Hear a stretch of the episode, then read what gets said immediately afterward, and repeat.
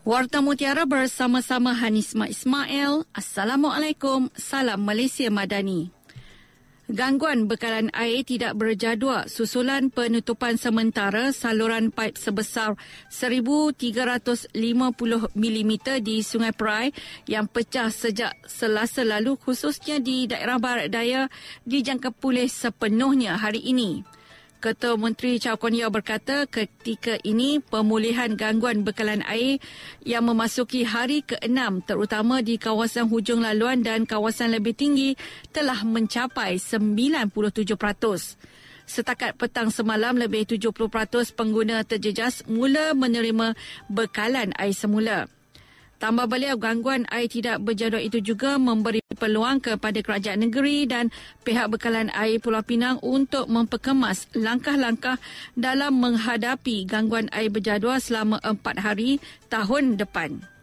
Beliau berkata demikian selepas merasmikan Majlis Pecah Tanah Pembinaan Bangunan Tambahan setinggi 3 tingkat di Hospital Kebajikan Keloksi di Air Hitam. Sementara itu, dasar ransangan sektor hartanah dan dasar pemilikan kediaman atau dikenali sebagai Home Ownership Campaign HOC 3.0 telah diluluskan oleh kerajaan negeri.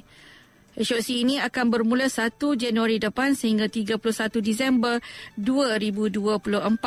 Adalah satu usaha membantu mempromosikan pemilikan rumah mampu milik kepada masyarakat. Ketua Menteri Chow Kon Yeo berkata selain itu, HOC ini bertujuan untuk memenuhi sasaran kerajaan negeri bagi membekalkan 220,000 rumah mampu milik kepada rakyat menjelang 2030. Beliau berkata demikian selepas merasmikan Expo Rumah Mampu Milik dan Hartanah Pulau Pinang 2023. HOC yang diperkenalkan ini dilihat memberi kesan dan turut membuahkan hasil, malah melalui dasar rakyat Pulau Pinang telah mendapat manfaat dan berjaya memiliki kediaman sendiri. Jumlah kumulatif kes denggi pada tahun ini sehingga 16 Disember lalu meningkat berbanding tahun lepas. Ia meningkat sebanyak 89.3%, iaitu sebanyak 117,505 kes berbanding 62,060 kes pada 2022. Ketua Pengarah Kesihatan Datuk Dr Muhammad Razi Abu Hassan berkata dalam tempoh sama sebanyak 92 kes kematian akibat komplikasi demam denggi turut direkodkan, iaitu meningkat daripada hanya 49 kematian pada tahun lalu.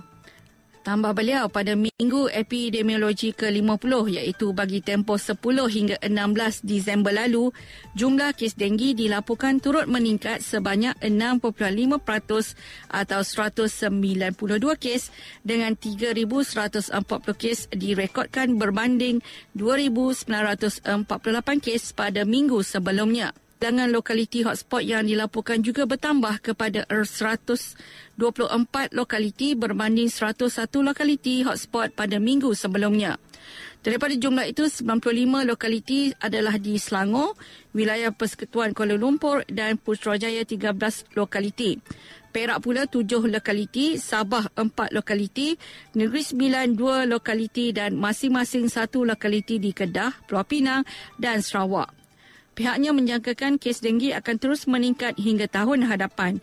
Oleh itu, masyarakat perlu terus memberi perhatian serta mengambil langkah berjaga-jaga terhadap jangkitan itu, tak kala negara ketika ini juga sedang berdepan peningkatan kes COVID-19. Dari sungai hingga ke segara, Palestin pasti merdeka. Sekian Warta Mutiara, berita disunting Hanisma Ismail. Assalamualaikum, salam perpaduan dan salam Malaysia Madani.